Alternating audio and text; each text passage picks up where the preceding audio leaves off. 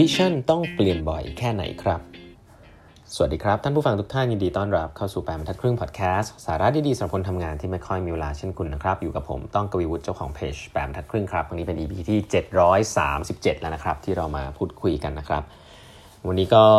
ขออนุญาตเล่าต่อนะฮะเรื่องของวิชั่นมิชชั่นนี่เป็นเรื่องที่เถียงกันไม่จบนะครับแต่ว่าสำหรับหนังสือเล่มนี้ก็ค่อนข้างชัดเจนมีเฟรมเวิร์กชัดเจนนะครับใครชอบเฟรมเวิร์กไปอ่านกันได้นะฮะ Beyond Entrepreneurship สองจุดศูนย์ นะครับเขียนโดยจิมคอลลินส์แล้วก็บิลลาเซียนะครับจิมคอลลินส์เป็นคนเขียนหนังสือ Build to Last แล้วก็ Good to Great นะครับแต่เล่มนี้เป็นเล่มแรกเลยนะครับที่เขาเขียนกับอาจารย์ของเขาก็เรียกว่าเป็นคัมภีร์เลยพูดอีกทีนึงเป็นคัมภีร์ของการทำงานที่ Silicon Valley เลยนะครับมีคนถามนะฮะคำถามก็คือว่าเราพูดเรื่องวิชั่นไปแล้วแหละมี core belief มี purpose มี mission อะไรอย่างเงี้ยนะครับทีนี้คนก็จะถามว่าแล้วมันเปลี่ยนบ่อยแค่ไหนนะครับให้ให้นึกไว้ก่อนนะครับหนังสือมีเขียนเมื่อประมาณสามสิบปีที่แล้วเนาะเพราะนั้นเนี่ยหลายๆอันก็อาจจะไม่ได้ apply หนึ่งร้อยเปอร์เซ็นต์ กับเหตุการณ์ปัจจุบันนะครับเขาบอกอย่างนี้ฮะเขาบอกว่า core values กับ belief เนี่ยที่เป็นเหมือนความเชื่อขององค์กรเนี่ยควรจะควรจะไม่ค่อยเปลี่ยนนะเขาใช้คำว่า change seldom นะ if ever อาจจะไม่เปลี่ยนเลยก็ได้นะครับ core value กับ belief เนี่ยแต่ถ้ายุคสมัยมันเปลี่ยนอาจจะต้องเปลี่ยนหรือเปล่าผมไม่แน่ใจนะอันนี้ก็ไม่ได้เห็นด้วย หนึ่งร้อยเปอร์เซ็นต์ เนาะแต่เปลี่ยนน้อยครับส่วนใหญ่ไม่ค่อยเปลี่ยนครับว่า core value ของคุณคืออะไรนะครับ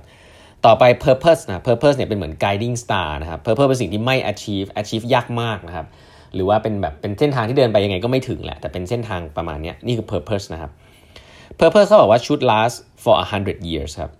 purpose เนี่ยควรจะแบบ achieve ได้ใช้เวลาหนึ่งร้อยปีนะคือเขาพูดเหมือนกับว่ามัน achieve ยากมากอ่ะเพราะนั้นก็คือให้นึกภาพว่ามันไม่ควรจะเปลี่ยนนะครับก็คืออยู่ได้หนึ่งร้อยปีอ่ะอันถัดไป mission นะครับ mission เนี่ยก็คือ goal ขององค์กรนะครับที่มันชัดเจนนะครับ change whenever one mission is complete and a new one needs to be set นะครับก็คือว่าจะจะเซตไว้ห้าปีสิบปีก็ได้แต่เมื่อ achieve แล้วต้องเปลี่ยนนะครับเปลี่ยนเมื่อ achieve เท่านั้นนะครับไม่ได้ยังไม่ achieve อย่าอย่าเพิ่งเปลี่ยนนะครับก็ยุคนี้ผมว่าโลกมันเปลี่ยนเร็วขึ้นแหละนะเพราะฉะนั้นการเซตมิชชั่นแบบสิบปียี่สิบปีอาจจะนานไปอาจจะเหลือแค่สามปีพอหรือเปล่าอะไรแบบนี้หรือปีนึงนะครับก็แล้วแต่ละกันผมคิดว่ามิชคำนี้ก็ยุคนี้ผมคิดว่าเรื่องของเอ่อการเซตไลน์ลองเทอมมากๆก็ก็อันตรายบางทีก็ก็มีผลเสียเหมือนกันนะครับอ่ามิชชั่นเป็นอย่างนี้อ่าอันต่อไปนะครับคือ strategy นะครับ strategy เนี่ยคือ strategy คือเปลี่ยนทุกปีนะครับลองก็คือเอามา revise and revise annually then totally recast with each new mission นะครับเพราะฉะนั้น strategy เนี่ยจะมีการรีวิวทุกปีนะครับส่วน tactics นะครับ tactics หรือวิธีการนะครับการหน้างานเนี่ยอันนี้ก็แล้วแล้วแต่คนหน้างานแล้วแต่ condition เนาะก็สรุปก็คือว่าจากล่างขึ้นบนก็คือเปลี่ยนเปลี่ยนตัวบนสุดตัวใหญ่สุดก็คือเปลี่ยนน้อยสุดอ่ะนะส่วนตัวข้างล่างนะครับที่เป็น execute ก็เปลี่ยนได้ตามสถานการณ์ก็ค่อนข้าง intuitive นะครับ intuitive ค่อนข้างไม่ได้ไม่ได้มีอะไรซับซ้อนหรือใหม่อะไรนะฮะทีนี้สิ่งหนึ่งซึ่งผมคิดว่าสิ่งหนึ่งซึ่งผมคิดว่า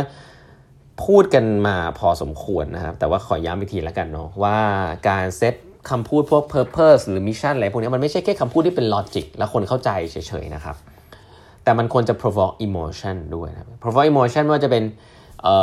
ความอารมณ์อารมณ์ตื่นเต้นก็ได้นะครับแบบเฮ้ยเราจะทำสิ่งนี้จริงเหรอนะครับตื่นเต้นหรือว่าอารมณ์แบบเกรี้ยวกราดนะฮะอารมณ์แบบอยากจะ crush คู่แข่งนะครับบี้คู่แข่งก็ได้เหมือนกันนะครับก็อย่างที่บอกไปว่ามี mission purpose บางอันก็ชัดเจนนะ crush ถ้าเป็น Nike เนี่ยเคยมีมิชชั่นว่า crush Reebok อะไรอย่างเงี้ยสู้กัน Adidas อะไรเงี้ยเพราะฉะนั้นหรือว่า beat beat Coke เนี่ยของ Pepsi อะไรเงี้ยก็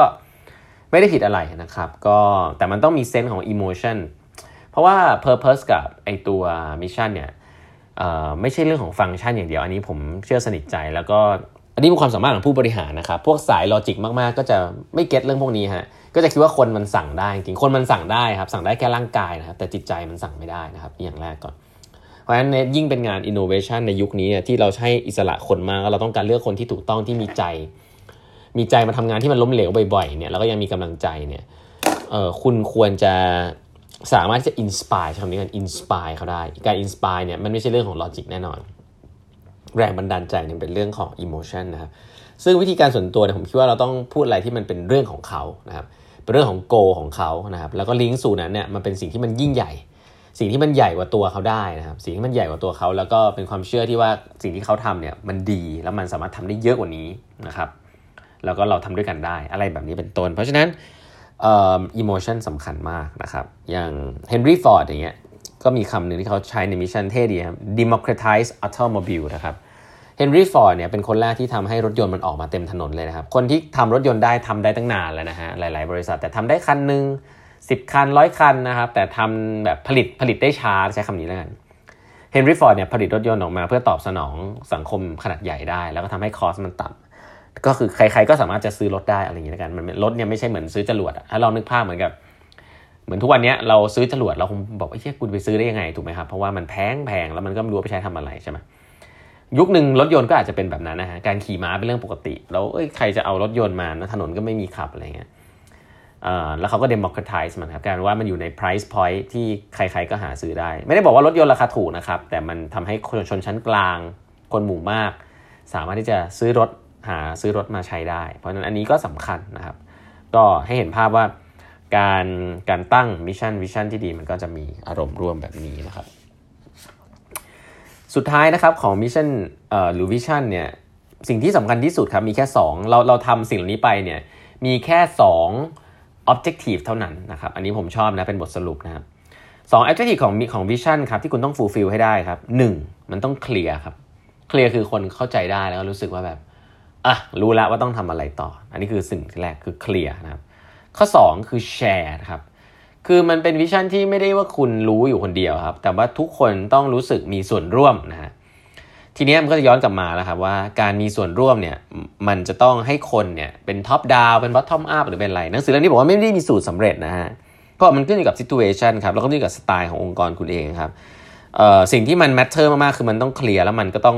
คนรู้สึกว่ามีส่วนร่วมนะซึ่งการมีส่วนร่วมมันไม่ได้จำเป็นที่จะต้องให้ทุกคนเนี่ยมานั่งช่วยกันคิดมาโหวตหรืออะไรแบบนี้นะมันคือการที่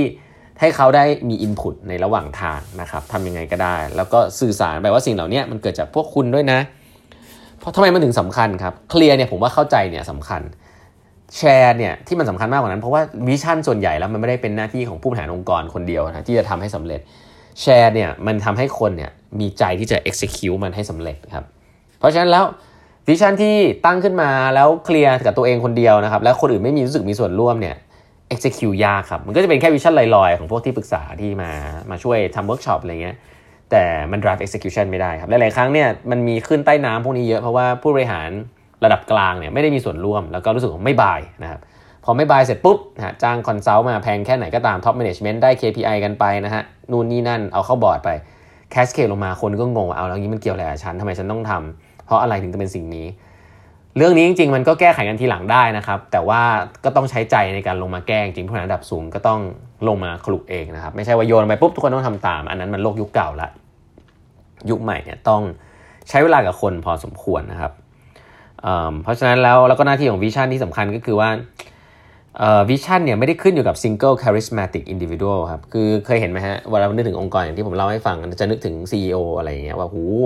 คนนี้อยู่นี่เราเชื่อสุดสุดใจเลยสตีฟจ็อบส์นะฮะซักเคอร์เบิร์กอะไรเงี้ยแต่องค์กรที่ดีคือองค์กรที่คนพวกนี้ไม่อยู่แล้ววิชั่นมันยังอยู่ครับไม่ใช่วิชั่นของฟาวเดอร์คนเดียวอันนี้สำคัญมากนะครับแล้วผมเห็นหลายองค์กรอย่างเจฟเบโซสก็สเต็ปดาวน์แล้วนะฮะเอ่อแลร์รี่เพจก็สเต็ปดาวน์แล้วนะครับใครอีกครับที่ยังที่สเต็ปดาวน์แล้วเอ่อใครนะเอ่อเจฟเบโซสสเต็ปดาวน์แล้วแลร์รี่เพจนะสเต็ปดาวน์แล้วซึ่งในเพจของ Google เนาะซึ่ง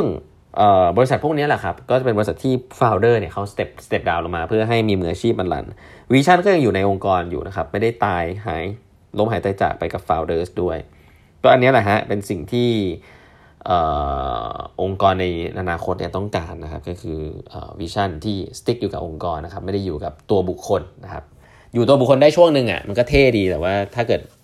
บุคคลนั้นล้มหายตายจากไปแล้วองค์กรมันพังไปด้วยแสดงว่าองค์กรนั้นเป็นผู้นำที่อาจจะไม่ได้ประสบความสำเร็จนะครับวันนี้เวลาหมดแล้วนะครับฝากกด subscribe แปดบรรทัดครึ่ง podcast ด้วยนะครับอย่าลืมนะฮะเย็นนี้วันพุธนะครับสี่ทุ่มเรามีคุยกันนะครับถามตอบปัญหาสนุกๆแบบคนทำงานนะครับหัวหน้าลูกน้องในยุค สี่จุดศูนย์ นะครับทำงานแบบใหม่ๆทำอย่างไรก็สี่ทุ่มครับมาเจอกันในวันที่วันจันทร์เพิ่งผ่านมาไม่นานนะวันศุกร์ก็ยังมาไม่ถึงนะครับมาพูดคุยกันครับมาปรึกษางานกันนะครับสี่ทุ่มนะครับยาวๆไปแล้วพบกันใหม่วันพรุ่งนี้กับแบบนักขึ้นพอดแคสต์ครับสวัสดีครับ